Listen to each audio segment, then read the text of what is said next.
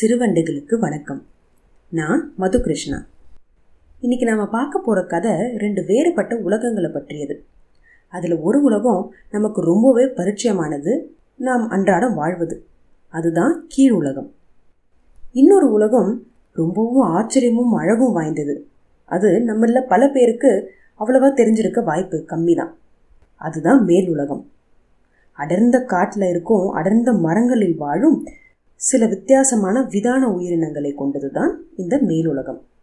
விதான உயிரினங்கள்னா என்னன்னு யோசிக்கிறீங்களா? மரத்தில் வாழும் உயிரினங்கள்னு அர்த்தம். இந்த கீழ் உலகமும் மேல் உலகமும் சந்திக்கும் ஒரு சம்பவம். அந்த சம்பவத்திலிருந்து உருவாகும் கதையை பற்றி தான் இன்றைக்கி நம்ம பார்க்க போகிறோம் கதைக்குள்ளே போவோமா?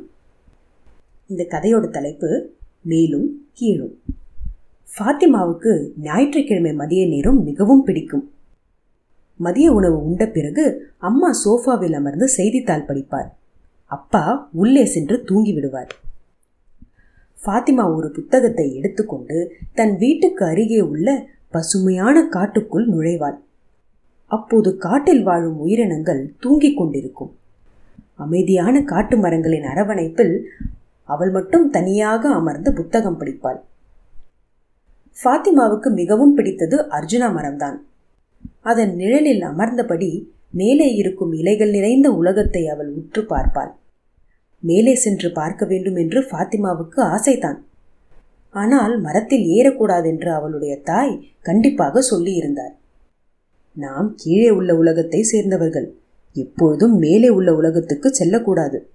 அது நமக்கு பாதுகாப்பல்ல என்பார் அவள் அம்மா. மேலே உள்ள உலகத்தில் என்னவெல்லாம் இருக்கின்றன? என்று ஃபாத்திமாவுக்கு தெரியாது. என்றாலும் அதை நினைத்தாலே அவளுக்கு பயம்தான். ஆனால் அன்றைக்கு ஃபாத்திமாவுக்கு ஓர் ஆச்சரியம் காத்திருந்தது. அவள் புத்தகம் படித்துக் கொண்டிருக்கும் போது பொத்! என்று ஏதோ அவளுடைய தலையில் வீழ்ந்தது. ஃபாத்திமா சட்டென்று கத்திவிட்டாள். பிறகு தலையை தேய்த்து விட்டு கொண்டாள். தன் மேல் விழுந்தது என்ன என்று பார்த்தாள். அது ஒரு சிறிய புத்தகம். ஒரு பட்டாணி அளவில் தான் இருந்தது. ஃபாத்திமா மேலே நிமிர்ந்து பார்த்தாள். அங்கே புசு புசு விலங்கு ஒன்று இலைகள் நிறைந்த கிளைகளுக்கு நடுவே ஒளிந்து கொள்வது தெரிந்தது. ஹலோ இந்த புத்தகம் உன்னுடையதா? என்று மேலே பார்த்து கேட்டாள் ஃபாத்திமா. பதில் ஏதும் வரவில்லை. அந்த பட்டாணி அளவு புத்தகம் மேலே உள்ள உலகத்தை சேர்ந்த கோபா என்ற இளம் டார்மோஸுடையது.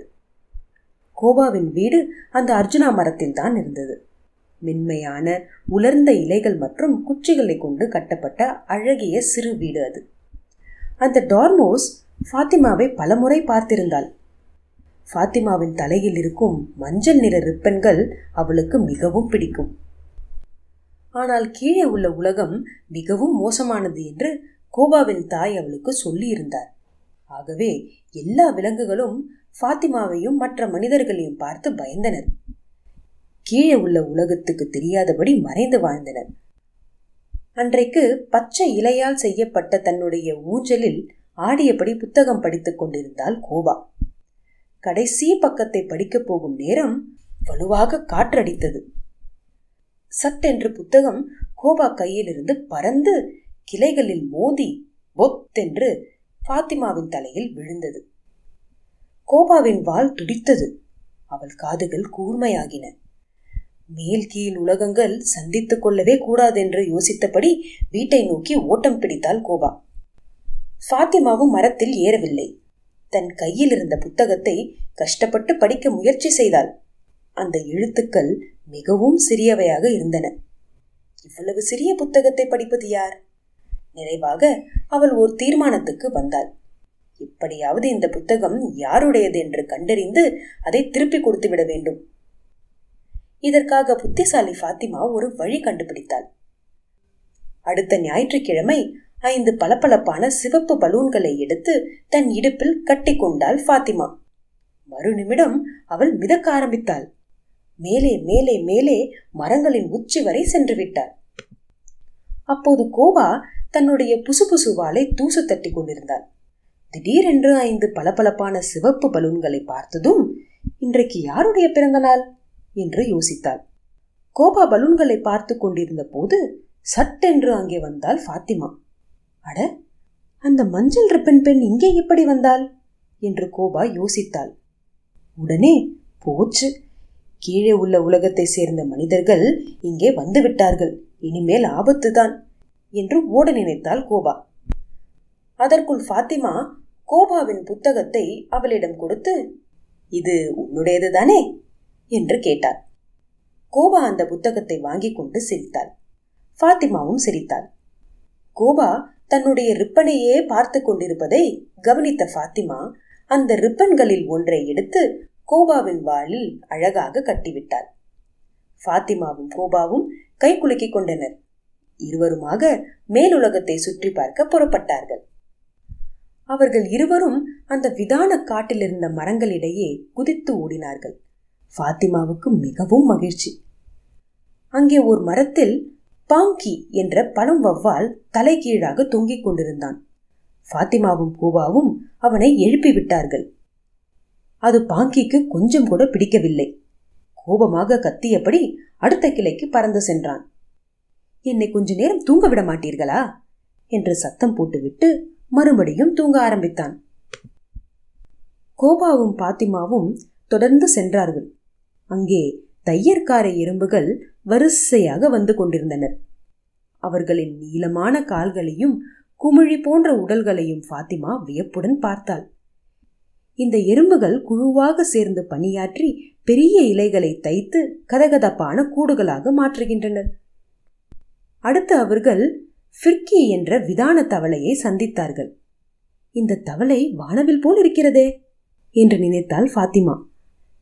மஞ்சள் கால்கள் சிவப்பு கண்கள் நீல உடல் ஆச்சரியம்தான் என்று எண்ணினாள் ஃபாத்திமா. ஃபிர்கிக்கும் ஃபாத்திமாவை பார்த்து ஆச்சரியம்தான்.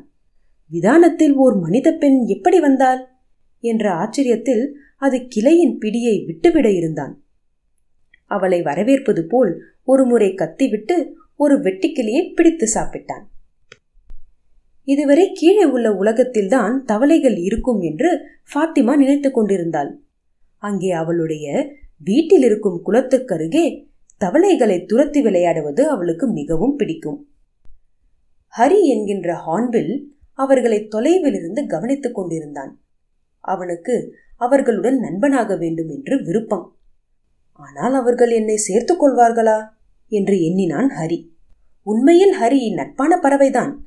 ஆனால் அவன் சத்தமாக குரல் எழுப்புவதால் பல விலங்குகள் அவன் அருகே வரமாட்டார்கள். ஆனால் கோபாவும் ஃபாத்திமாவும் அப்படி நினைக்கவில்லை. ஹரியுடன் சேர்ந்து விளையாடினார்கள். அட மேலே உள்ள உலகம் நான் நினைத்ததை விட மகிழ்ச்சியாகத்தான் இருக்கிறது என்று யோசித்தாள் ஃபாத்திமா. கோபாவும் அதே போல்தான் நினைத்தாள். இத்தனை நாட்களாக கீழே உள்ள உலகத்தை சேர்ந்த மனிதர்களை நினைத்து நான் பயந்து கொண்டிருந்தேனே. அவர்கள் உண்மையில் நல்லவர்களாகத்தான் இருக்கிறார்கள். அப்பொழுது யாரோ அழுகிற குரல் கேட்டது. அது வைத்தியாவின் குரல் என்றாள் கோபா. அவளது கூர்மையான காதுகள் எந்த ஒலியையும் விரைவில் கேட்டுவிடும். இரு நண்பர்களும் வைத்தியா என்ற பச்சை பாம்பை நோக்கி சென்றார்கள். என்ன ஆச்சு வைத்தியா? என்று விசாரித்தாள் கோபா. வைத்தியா வழக்கத்தை விட பச்சையாக இருந்தான். அவன் அழுதபடியே நான் வசித்து வந்த மரத்தை மனிதர்கள் வெட்டிவிட்டார்கள். இனிமேல் நான் எங்கே செல்வேன்? என்றான். பாங்கி டிபு மற்ற விலங்குகள் எல்லாம் தங்கள் வீடுகளிலிருந்து வெளியே வந்தனர். வைத்தியாவுக்கு வீடில்லை. ஏதோ புதிய சிமெண்ட் சாலை அமைக்கிறார்களாம். அதற்காக மனிதர்கள் என் மரத்தை வெட்டிவிட்டார்கள். அவர்களது வீட்டை வெட்டுவார்களா? மேலுலகம் வருத்தமும் எச்சரிக்கையும் அடைந்தது.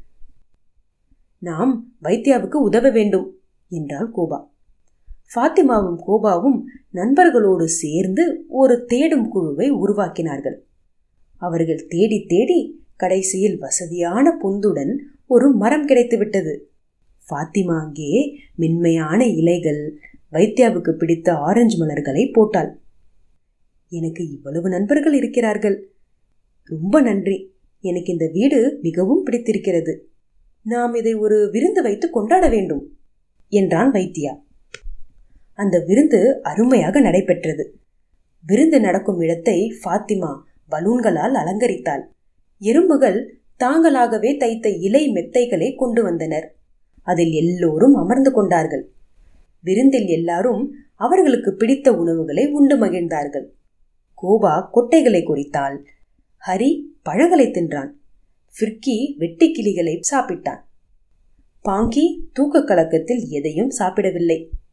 முதன் முறையாக மேலே உள்ள உலகமும் கீழே உள்ள உலகமும் சேர்ந்து ஒரே உலகமாக மாறியது.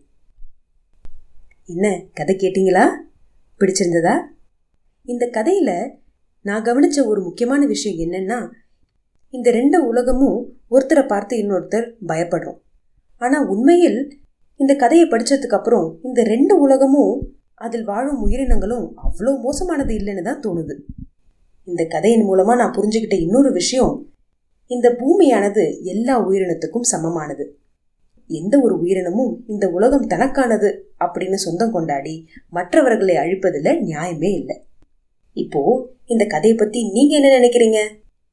கதையின் தலைப்பு மேலும் கீழும். Author Padmapurna Ghosh. Translator N Chokkan Pratham books மேலும் ஒரு அழகான கதையோட உங்களை மீண்டும் வந்து சந்திக்கிறேன். இப்படிக்கு மதுகிருஷ்ணன்